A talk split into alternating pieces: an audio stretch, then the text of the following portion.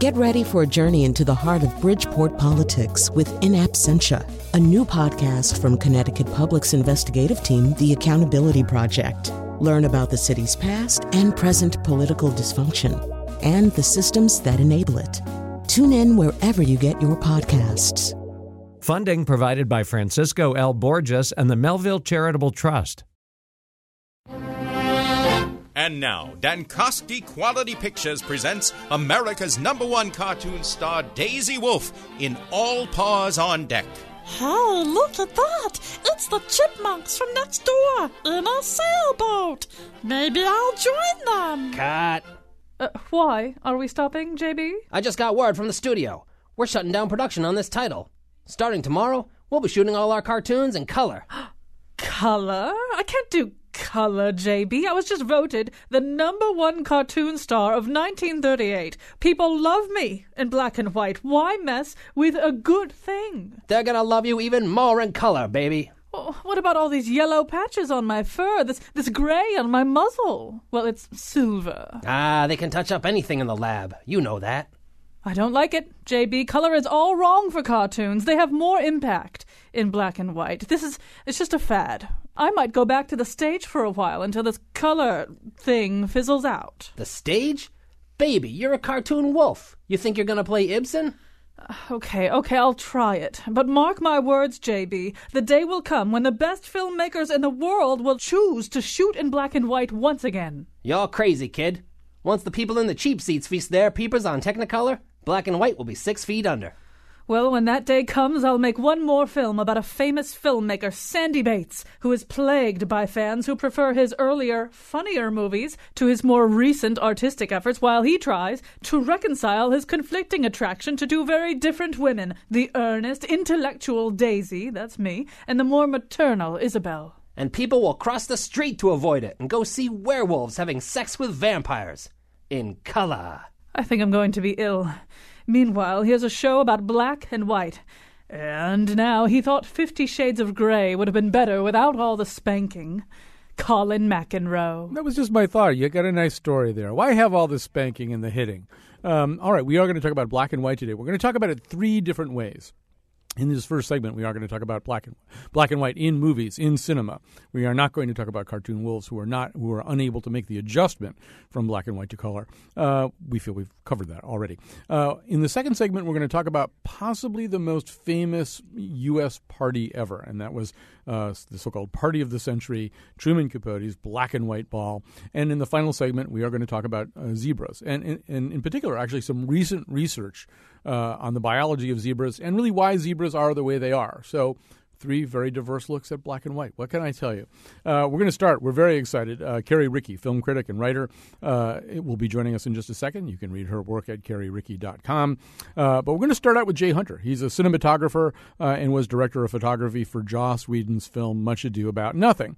He's joining us from the Marketplace Studios in Los Angeles. I should say right at the outset that the idea for this show arose about a year ago, more maybe more than a year ago now, out of, as is so often the case, my own blinkered Philistine pig ignorance. I had just read that uh, Nebraska was uh, the, the next Alexander Payne movie was going to come out in black and white. And I, you know, be, being a Philistine, I kind of did a little inward sigh, and I thought, oh, I'm I'm not going to like it, and it's he's probably going through some kind of phase where he wants to be more like Woody Allen or something, and so it's got to be black and white. No, I went out to see Nebraska, and it's a fabulous movie, and I was completely wrong. I can't imagine Nebraska not in black and white. It's essential somehow to the vision uh, of what that movie is. And similarly, I mean, if you listen to the show that we did after we all saw Much Ado About Nothing, we had a great time at this movie. Uh, and But uh, it raises all kinds of interesting questions, particularly for those of us who are Philistines and who don't necessarily understand why these choices get made the way that they are. So we're going to go right to the source now. We, as I said, Jay Hunter was uh, director of photography on Joss Whedon's film Much Ado About Nothing. Thank you for joining us. Thanks for having me. And and so let's just start at the, at the beginning. Why why did you, why did Joss Whedon, why did somebody decide uh, that this movie, which we know can be shot in lush colors because we've seen it done on, on a prior version of it, why shoot this movie in black and white?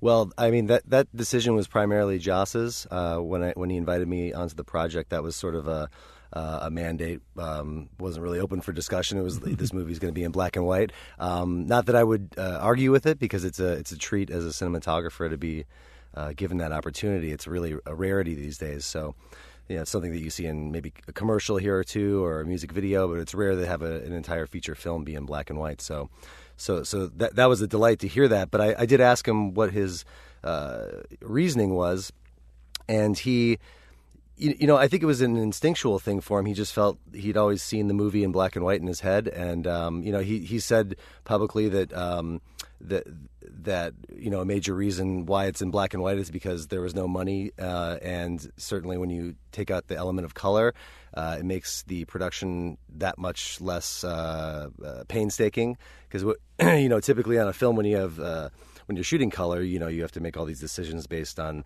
the color of the clothes and the walls and this and that, and you're constantly thinking about color. So to take that out of the equation um, simplified things so that he could focus on other things. But that, you, you know, I.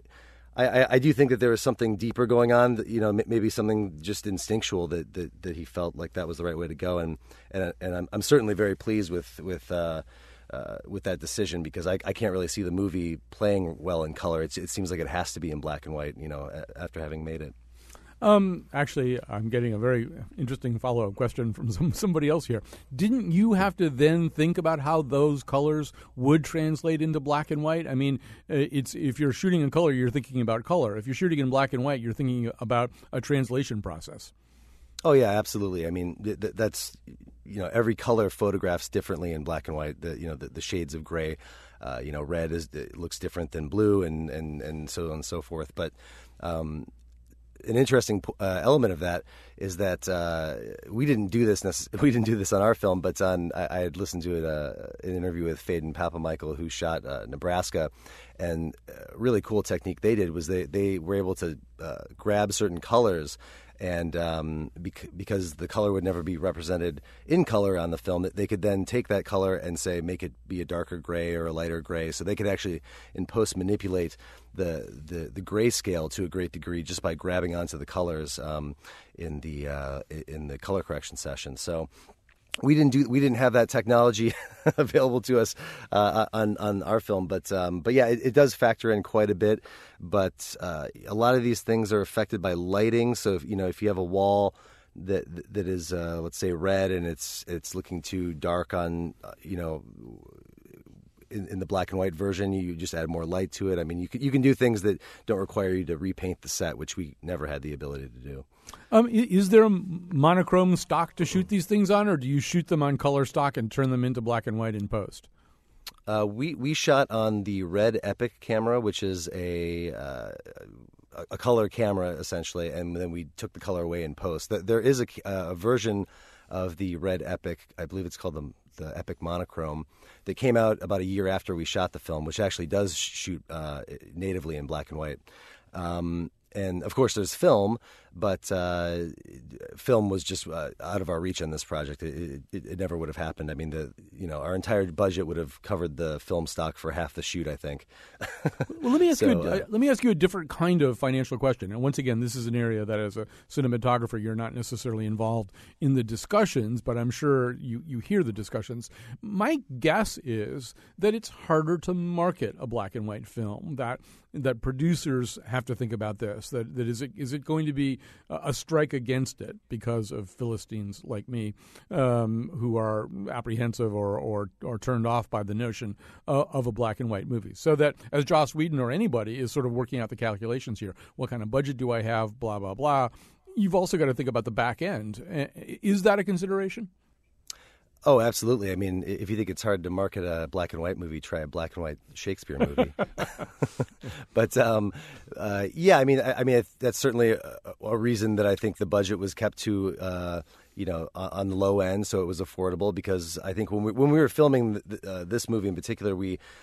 I, I mean, we all hoped that a lot of people would see it, that it would be in the theaters and it would get released. But, but I think we were also thinking, oh, this will just, you know, this could just be something fun for the fans of Joss's and for us, and you know, it, it could be just an, you know, like a high budget home home movie experiment, so to speak. But um, obviously, it became something more. Um, but I mean, it's it's it's de- it's definitely an element of the, the marketing process, whether it's shot in black and white. I mean, no one wants you to shoot in black and white, that's for sure. Uh, I, I know in the case of Nebraska, they uh, they shot in color, they shot digitally, uh, you know, drained the color from, from the camera in post. But then I believe they had to deliver a color version for their international distributors, which. Uh, which which demand, apparently, uh, color versions of films. I, I know The Man Who Wasn't There, the Coen Brothers film, uh, was done the same way. They shot on film, but they shot color film and and uh, and printed uh, but printed the U S version in black and white. Um, so yeah, it's it's a big consideration because I th- I think you know unfortunately people just don't uh, you know they're turned off by it. I, I I think to a large degree, but I think that's also changing. I mean. You know, the the year that Much Ado came out, it, Nebraska came out, and um, Frances Ha, and uh, I believe what was the movie called, Escape from Tomorrow, I believe it's called, the, but the the sh- movie shot in Disneyland um, clandestinely, and also uh, you know, Caesar Must Die, which was a terrific movie shot in black and yes. white. Um, yes, absolutely. Well, let's let's uh, add. Uh, we're going to have Jay Hunter here for a while. Uh, let's add to the conversation. Uh, also, Carrie Rickey, uh, film critic and writer. Uh, Carrie Rickey, you've been listening to the first part of this conversation. Maybe I'll start you out. I'm assuming because uh, you see everything that you saw Joss Whedon's Much Ado About Nothing. And it was lovely work, Jay. Yes, I and, have. Oh, thank you. Well, can you say more about that? Can you say how you think the black and white works in that particular movie? Um, well, some movies. I found that um, Whedon's Much Ado made me concentrate on the language and the characters rather than the, um, you know, the costumes. And when Shakespearean movies are done in their own period, you're kind of you're looking at the the eye candy. But I thought it kind of simplif- you know, it was simplified, it was modern, and you listened. And it, it didn't give it didn't throw all this other stuff at you. I mean, I think um, that as as black and white was dying, or as monochrome films were dying um, in Hollywood, there were directors. I guess three directors that really brought it back for different reasons. You know, Peter Bogdanovich shot The Last Picture mm-hmm. Show and Paper Moon in black and white because he wanted those movies to look like the um, nineteen fifties and nineteen thirties eras in which they were set. Uh, so, same thing with Martin Scorsese and Raging Bull. And then you have Woody Allen with Manhattan. You know, Manhattan is this great deco black and white city. Mm. And he kind of made it look like it was in its glory. Um with, you know, Gershwin, and you see everything in black and white like you used to see in nineteen thirties movies. So I think sometimes you do it because it evokes a certain period. You, I, yeah. I don't think Whedon did that. No, I although I, I think you could say that, in a way, it pulls it out of any particular time period. You have people not in period dress here. Uh, you have what's pretty obviously a, a kind of modern setting. On the other hand, you have Elizabethan language. And, and the black and white has a way of kind of neutralizing all those time distinctions and, and, and making it at no particular time. Um, at least that was sort of one of the ways that, that, that, that I read that. Okay, I would agree ahead. with that. Um, Jay Hunter, let me just ask you this. You know, she just uh, ticked through some of the modern artists working in black and white, whether it's Raging Bull or Manhattan or Last Picture Show. Does And I don't know when you went to film school, but, I mean, I assume you looked at a lot of black and white movies uh, when you were studying and learning to be a cinematographer. Did that make you want to make, quote, your black and white movie or more than one black and white movies? Yeah, well, I mean, I think, you know, most photographers and cinematographers, when you start off, you start off shooting black and white at one point or another. And, and um, I mean, it, in a sense, it's it's photography at its purest form because it's just the, uh, you know, the grayscale. It's it's it's it's the silver. It, I, I mean, it. Not, not that color film is, is, is a corruption by any means, but but but I, but there's a certain purity to it and a, and a, and a minimalism um, where you can really hone in your craft. Uh, you know your your your choice of lens, your focus, your your depth, um, and not be distracted by the by the, the element of color. I mean, uh, you know, one point that was brought up earlier was was that when you watch something in black and white. Uh, you're not thinking about color, you're not thinking about the color of the costume or this or that. And so I think I think it's interesting phenomena that you're, when your brain uh, isn't isn't stimulated by color, I think uh, there are other elements of your of your perception that, that are that perhaps become more sensitive.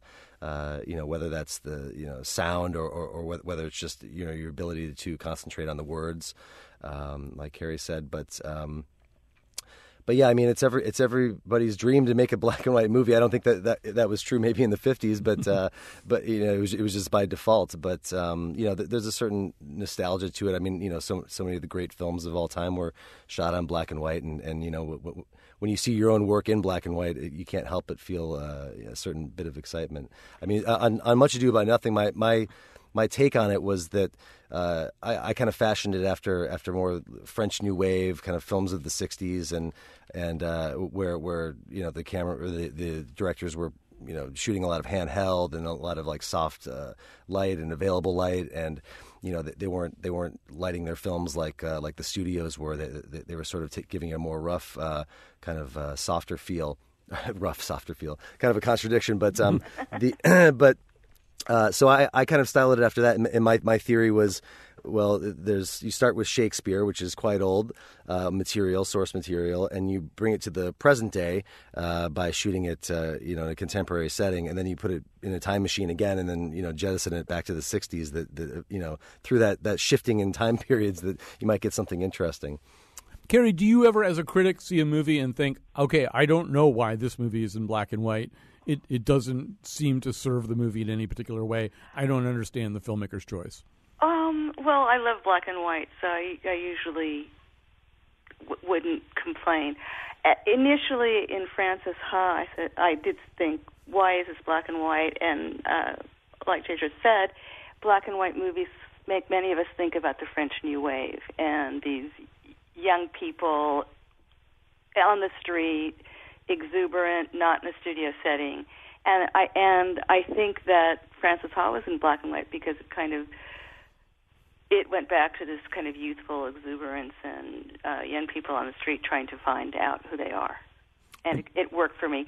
There's actually another movie in theaters now called Ida, or actually Ida, a Polish movie set in the early sixties, shot in black and white, and it looks just like the most gorgeous early sixties Polish movie ever.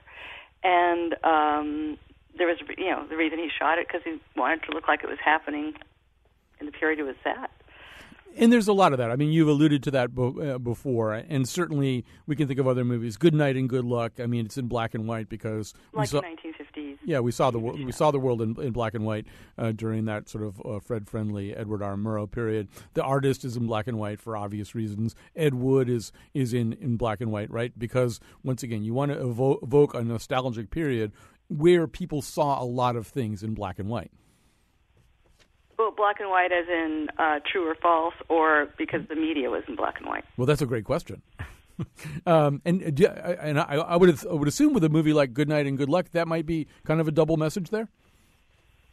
Yes. That's, that's, I mean, you made me just think that.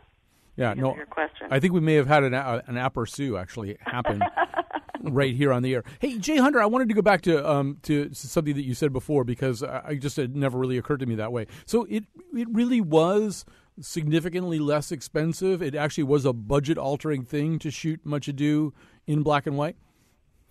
I don't know if it if it was a direct uh, budget saver, so to speak, but but certainly y- you're not tempted or uh, or uh, you're not driven crazy by by, by color. So you know you, you're you, you know the, the idea that you might dip into your pocket for a few extra bucks to deal with something some color issue that's bothering you. I mean that, that certainly saves money, I suppose. But it, it's more just um, you, you know you can allocate your resources differently. You you can say I'm gonna I'm gonna shoot two cameras today instead. You know you. you, you instead of uh, having a set painter or something like that. So you, you know, you certainly, um, it, it, it's it's more just freeing your mind so that you're you're not distracted by other things. And I think Joss primarily wanted to focus on the actors and make sure that he got as many takes as he could.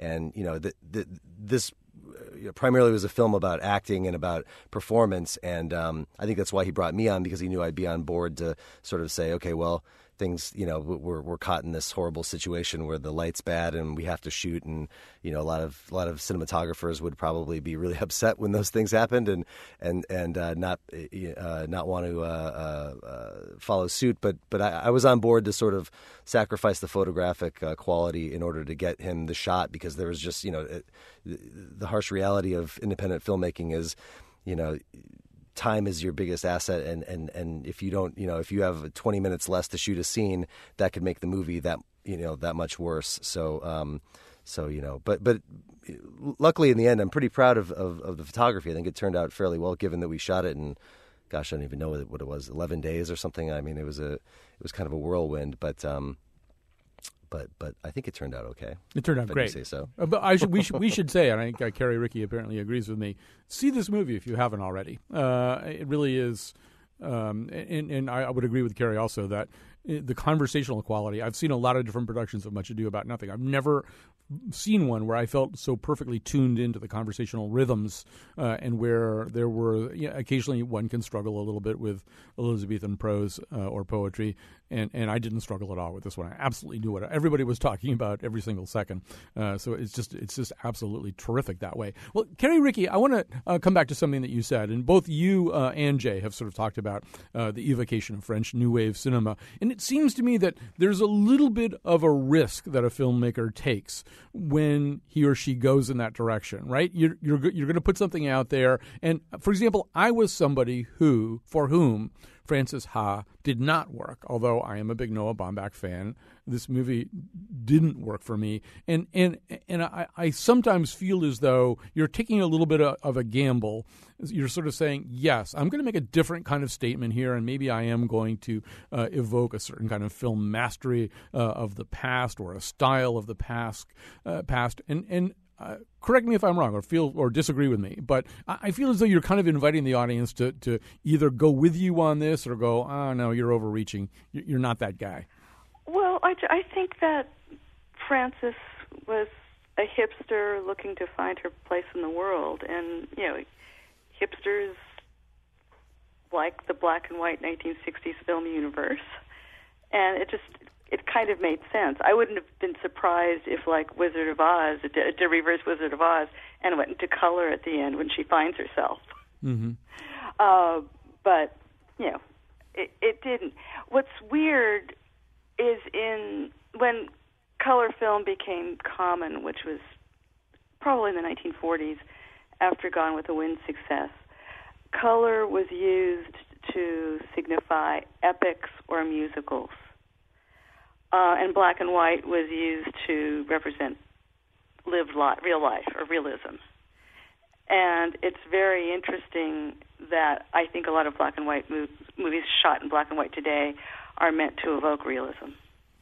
I think that's which right. Is, which it, is ironic. Yeah, go ahead, Jim. Uh, oh, so, so, it, it, I, I feel that that's ironic because because my my in, my first thought when I think of black and white is that it doesn't represent realism, and, and, and, and that it's actually uh, it, it gives you an immediate stylization. Um, I, I don't think you're wrong by, by, by what you say that obviously that, that, that was the that was the thought uh, uh, when black and white and color films were coexisting, uh, kind of half and half. But um, it, it's interesting in, in my mind. I think it, it immediately represents a, you know another world, an alien planet, and, and not uh, realism. It, it, it's it's sort of um, Yeah, I don't know. I don't know why my brain thinks like that. I think you know it's funny because it it doesn't work across the board. I think Manhattan is very stylized, but I do mm-hmm. think um, uh, Last Picture Show and Paper Moon and Raging Bull seem very realistic. I think sometimes I, I think it's not a single reason, right? I mean, right. I think there are a lot of different reasons. I mean, I think Spielberg shot Schindler's List in black and white to evoke a certain moral seriousness, too. I mean, yes, it's historic. Yes, he's perhaps once again trying to, to evoke a, a certain time in the history of the world. But uh, th- there's a whole bunch of other reasons why that movie's in black and white. Would you agree? Well, one of them is to show, uh, highlight the little girl in the red coat. Right. You could follow... you know, one person's life. Um, uh, you know, uh, the movie's not about her, but mm. the black and white is in part about her. the um, yeah. Jay Hunter, I'm just wondering, having done this one, was it seductive? Does it make you want to do more work in black and white? Oh, absolutely. I, I mean, I, I would love to become known as the, as the go-to black and white cinematographer. I don't, I don't think that's going to be the case, but uh, but but I would I would uh, uh, jump at an opportunity to, to shoot another black and white film. I, I, I'd be a fool not to. I, I um, have a th- question th- for the two of you. Yeah. Do you guys have kids? I do. I um, do not, unless you consider a dog a kid. Uh, well, but the dog kid doesn't watch T V or movies. Um, do your kids watch black and white movies? I, I, my, my son is twenty-four now. I would say, in general, a, a black and white movie is a hard sell for him. Because uh, with my kids, I just started with A Hard Day's Night, mm-hmm. and it was no problem, ever. Well, well, you know what, what, what, what I've heard uh, s- someone say recently that, uh, that they think that the black and white uh, resurgence has something, uh, oddly enough, to do with the, with iPhones and how you can, you know, pe- people are always putting these filters uh, over the, f- oh. the photographs and videos they're taking, and that since the black and white and sepia option is, is at everyone's fingertips, that people are becoming a little more interested in it. It's not just this alien thing. It's, you know, it's it's black and white as part of the, the this new technological device that they, oh, they can sort of runs their lives. I also think the most glamorous shots of celebrities are in black and white and not in color. Mm-hmm. Yeah, you think of Richard Avedon and stuff like that. It's, you know, the black and white stuff is absolutely what you remember. But I think also for some of us, um, for those of us, I mean, I'm old enough to have grown up with black and white television.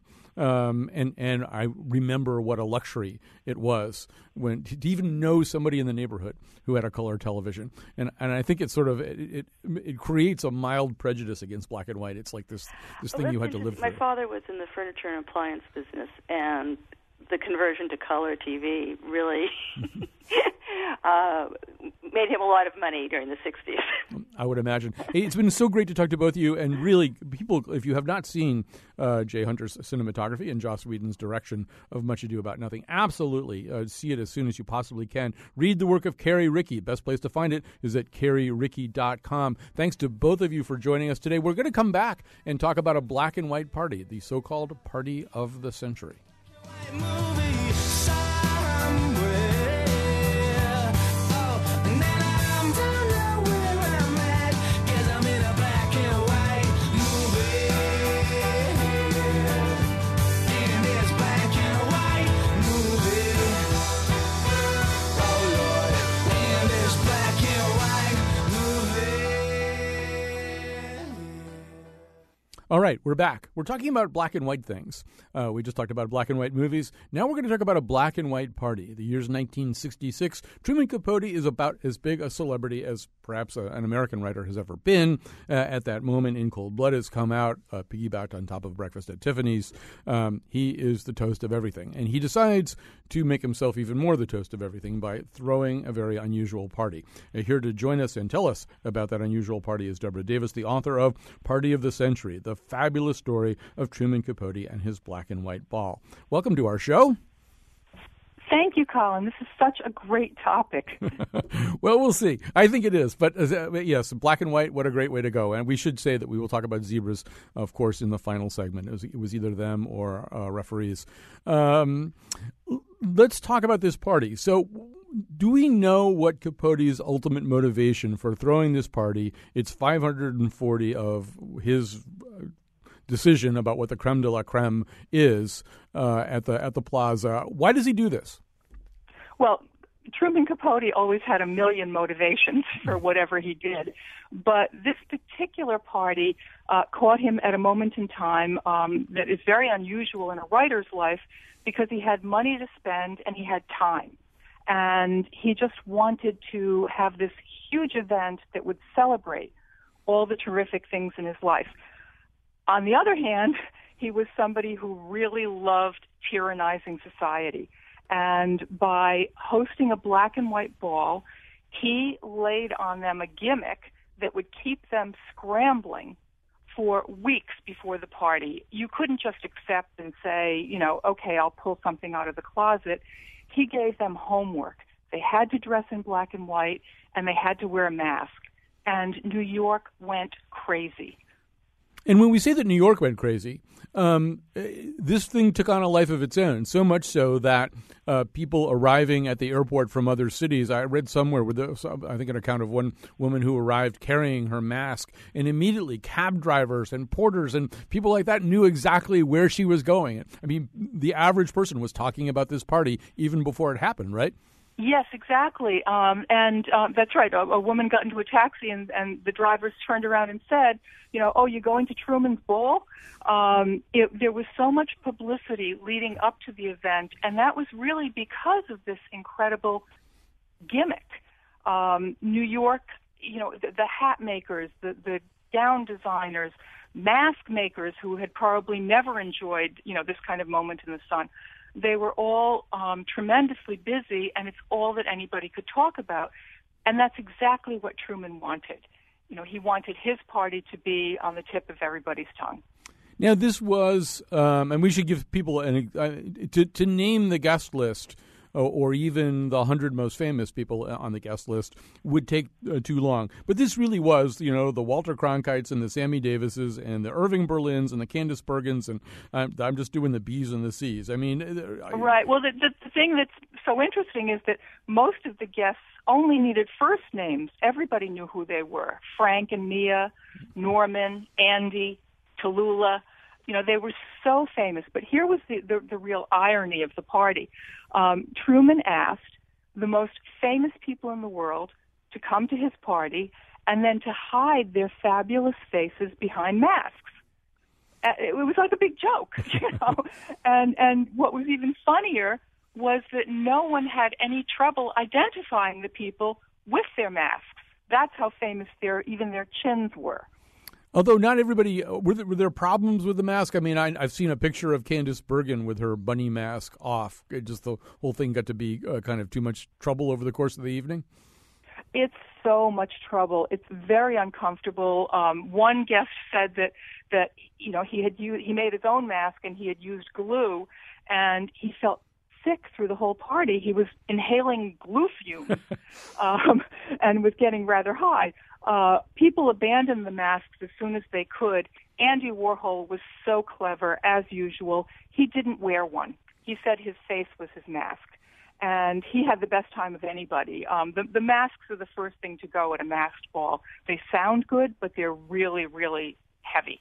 Now, you, you talk about Capote, Capote tyrannizing society. One of the ways he did that was forcing them to dress only in black and white and to wear masks. But the other way he tyrannized society was by creating a tremendous amount of buzz around this event and then essentially playing kin- kingmaker, right? Uh, and at times even openly toying with people about whether they were going to be invited or not.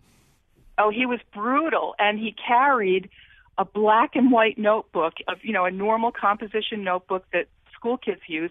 He carried it with him everywhere, and people would watch to see if he would, you know, open it and write down their name, because that's what he did. He wrote down names in the order in which he saw people or thought of them. So when he thought of Greta Garbo, the very next name was Tallulah Bankhead.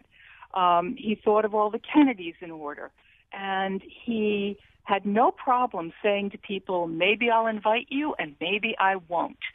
And if you didn't get invited, you had to leave town.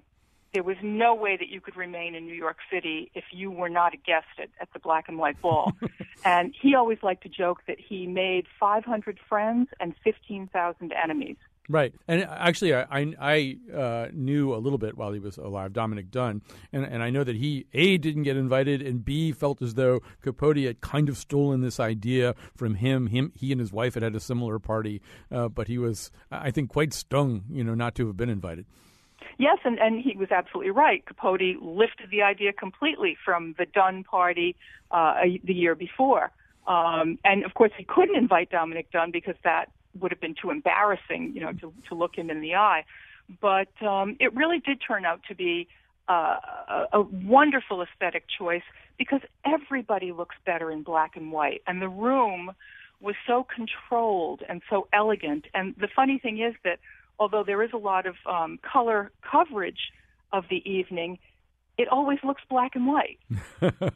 the a few people demurred, right? Uh, I know Peter Matheson was invited, didn't go. William Styron uh, was invited, didn't go. And I think Styron blamed Matheson sort of jokingly later that they had talked each other out of going to this, what turned out to be a completely historic event. Yes, were, were there yes. Were there other people who notably said no? Yes, um, but but many of them just couldn't make it. It wasn't, you know, any any kind of a, a moral or social decision. Um, Jackie Kennedy was not accepting invitations in the month of November for obvious reasons. Um, and um, Liz and Dick were shooting, so they couldn't make it. Um, Audrey uh, was also busy.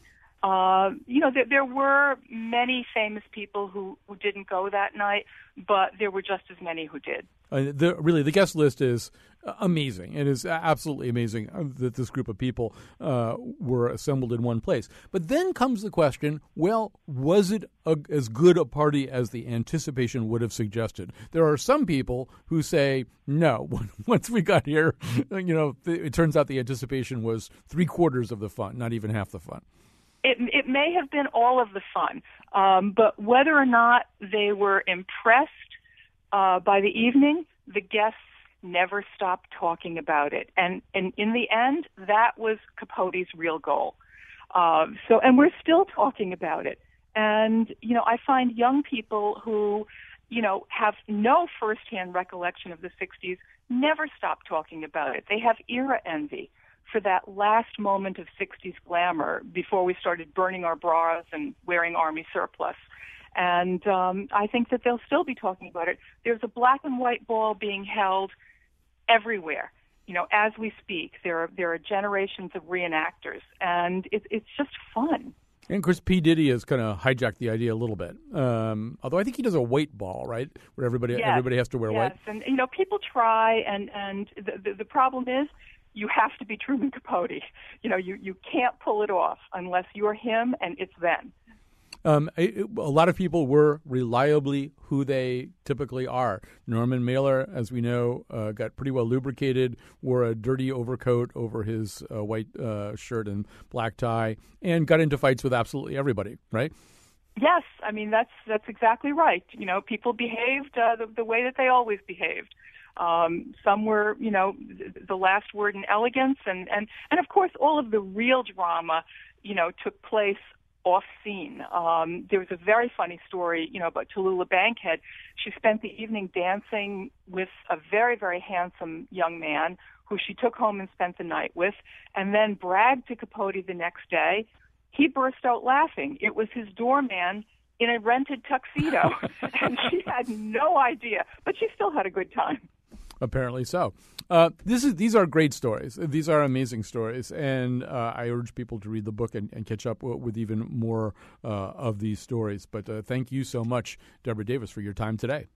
Thank you. All right. The book is The Party of the Century, the fabulous story of Truman Capote and his black and white ball. We'll be back with our final segment on zebras after this.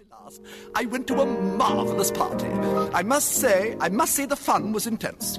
We all had to do what the people we knew might be doing a hundred years hence. Can you beat it? We, we talked about growing old gracefully, and Elsie, who's seventy-four, said, A, it's a question of being sincere, and B, if you're supple, you've nothing to fear. Then she swung upside down from a glass chandelier. I couldn't have liked it more. I've been to a marvelous party. We didn't sit down to dinner.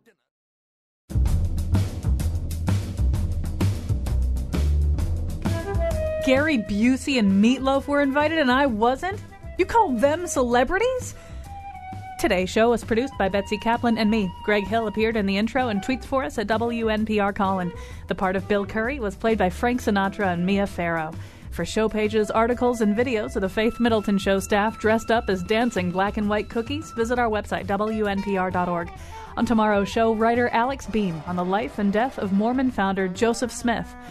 And now, back to Colin. And you're at our black and white show. We started the day talking about black and white movies. Uh, we've moved from there to the black and white party held by Truman Capote. Um, I forgot to ask her about this, but uh, Harold Prince, the famous director, left after half an hour, and he said he was one of several people who who could who said he could imagine the tumbrels, uh, the carts being used to uh, to bring people to the guillotine in the French Revolution. He felt as though the rest of New York uh, was, you know, about a year away from beheading them all in uh, in Herald Square. Uh, all right. So our final topic is zebras, and we are fortunate to have with us uh, Doctor Daniel Rubenstein. Uh, he is a professor of biology at uh, Princeton and a zebra expert, which means that whenever you're at a party, Daniel Rubenstein, absolutely everybody uh, wants to have at least one conversation with a zebra expert. I mean, people are never at a loss uh, for what to talk to you about, I assume. That's true. So, hi, Colin. Hi. So let's begin with uh, what a zebra is. I have to admit that I never really thought very uh, carefully about this. It's I assume it's an equid of some kind, right? It, it's essentially from um, the same family as horses. That's right. It's a, it's an equid, and its uh, close relatives are the horses and the wild asses. There are three species of zebras. Two live in East Africa, the plain zebra and the Grevy zebra, which is rare and endangered. And then the mountain zebra lives in southern Africa on the hills and hilltops of the range at the very southern end of the continent. So one of the pressing questions, obviously, for evolutionary biology is why are zebras zebras? Why are zebras the way they are? And I gather the problem isn't coming up with one theory. It's narrowing down the field from a group of theories? That's true. I mean, zebras, as as I said, are in the horse family, so you can think of them as horses with black and white striped pajamas, and everybody wants to know why zebras have stripes. And there's many hypotheses and ideas put forward um, over the centuries to explain stripes in zebras.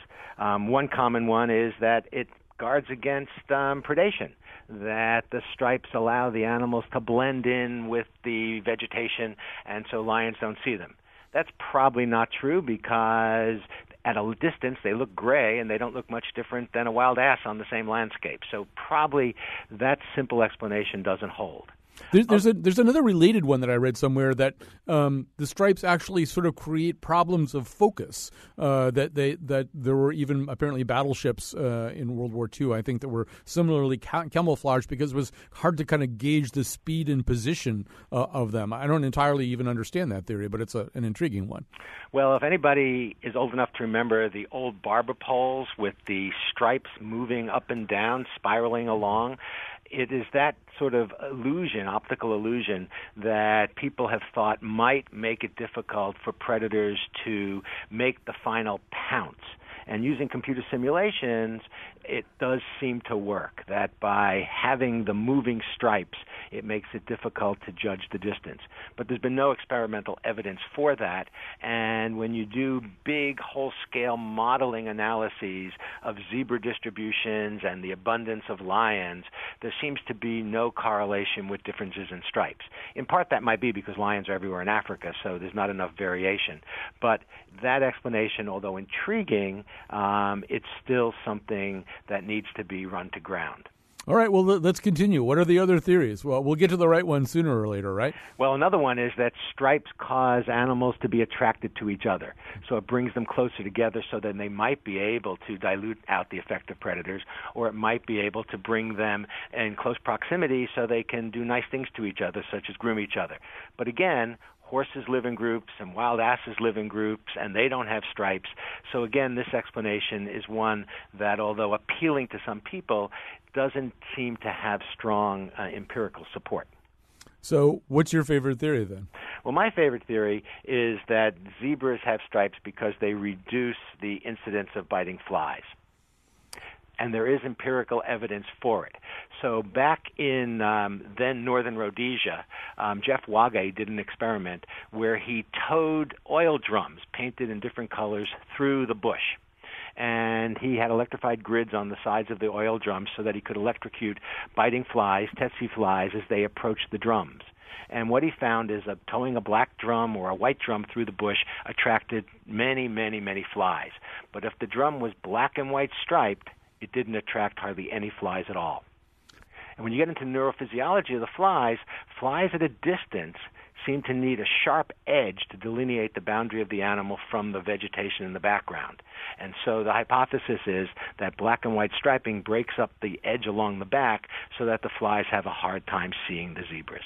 Now, for something to work that way on an evolutionary basis, it has to be uh, adaptive in a way that allows the animal with that feature, that selected feature, to, to have a greater chance of passing its genetic material on to the next generation, a better chance than, than somebody who doesn't have that feature. So so then we have to ask why, what, what advantage would there be in being less attractive to flies? Well, flies carry diseases. And in particular, tsetse flies carries uh, trypanosomiasis. And if you get bitten by them, then you get infected. It it kind of makes sense, right? And it, it makes more sense. I mean, okay, I'm just Mister Curbside you know, journalist. I'm not an evolutionary biologist. But it makes more sense to me than the predation argument, because it seems to me that if if predators were the problem, if predators were the thing that selected out the, the, the essentially the failures, um, that zebras would be bigger uh, in, in areas where there are other equids who are preyed upon by wolves or mountain lions or something. Horses just get really big. They get too big to be taken down by the typical predator. So if it were all about lions, to me, zebras would be bigger. Well, or they could be smaller, because they could then outrun the predator. Remember, you don't have to be faster than the lion. You just need to be faster than your neighbor. Right. Okay? So speed and agility sometimes comes by being small, and it's one of the reasons why females are about fifteen percent smaller than male zebras. They probably have extra agility, and they do need to worry about that because they're also trailing um, offspring. Now, uh, just uh, on a different subject, uh, zebras now have to coexist with livestock, sort of planned livestock, other people's cattle. So so how does that work out, and, and how do zebras uh, and and cattle ranchers uh, in, in Africa uh, regard one another? Well, one of the almost universals for anyone that tries to make a living off the land is that wildlife is often seen as vermin. Mm-hmm. And this is particularly true if you're a cattle rancher, because your view is that every grass blade that goes to another animal other than your cow is a problem, because your cow could transfer that vegetation into more meat and your profits would be greater. So ranchers worldwide, whether you're a commercial rancher or a pastoralist making a living by moving your herds on the landscape so that you could get milk and meat products for your families, view wildlife as a problem. Um, we've done some experiments, however, in Kenya at large scale, so it's fairly realistic, where we put together mixtures of cattle and donkeys, and donkeys serving as surrogate zebras. Donkeys being tame meant we could watch what they ate, just like we could watch what the cattle ate, but they have the same fermentation system, which we call a hindgut fermentation system, where they provide homes for microbes after the stomach, and the microbes break down the plant material that's not digestible to animals without cellulase, an enzyme that can break down the woody material, and then it can get passed to the intestines where it's absorbed, and the animal can get the nutriments to grow. So we put together donkeys as surrogate zebras with cattle, and we were asking a very simple question: is, do they compete? Does the food that goes to zebras harm the cattle, or can each species facilitate the other? And in the sense that instead of being a competitive relationship, it could be a mutualistic and mutually beneficial relationship. And we did it at two different stocking levels. We did it at the low stocking level of one cow equivalent per every six hectares, which is what commercial ranchers stock the rangeland. And we did it at one cow for every two hectares, which is what a pastoralist who needs to make a, a living for his, his impoverished family off the landscape. And in both cases, The, the mixed herds did better mm. in terms of the growth rate of both the cattle and the donkeys than the pure stands, as if they were only used in the landscape without the other member, um, the, the other grazing member of the pair. And so what we found happened is that the hindgut fermenters, which can live on coarse vegetation, they ate the stems and the poor plant parts, and they could make a living off of that. So the donkeys came in and changed the structure of the grassland. They ate all the poor quality material in the stems, and then they consumed some of the good vegetation, the leaves that were green and digestible. But the cows normally are put off by those stems hitting them in the faces, and so once the donkeys have transformed the landscape, they opened it up so that the cattle could do better. Um, we've only got about thirty seconds left, but uh, just very quickly, speaking of putting things together, um, uh, people have put zebras and donkeys together and created zonkies, right? There is such a they thing? They have. People have bred them and have made these hybrids, absolutely. And so why can't I have a pet one? Why aren't they, why aren't they available? Why? Uh, well, it's actually hard. The, the, each of the equid species have a different number of chromosomes, and so naturally hybrids are hard to form. And what they've often done in some cases, implanted embryos in the other to make the novelty.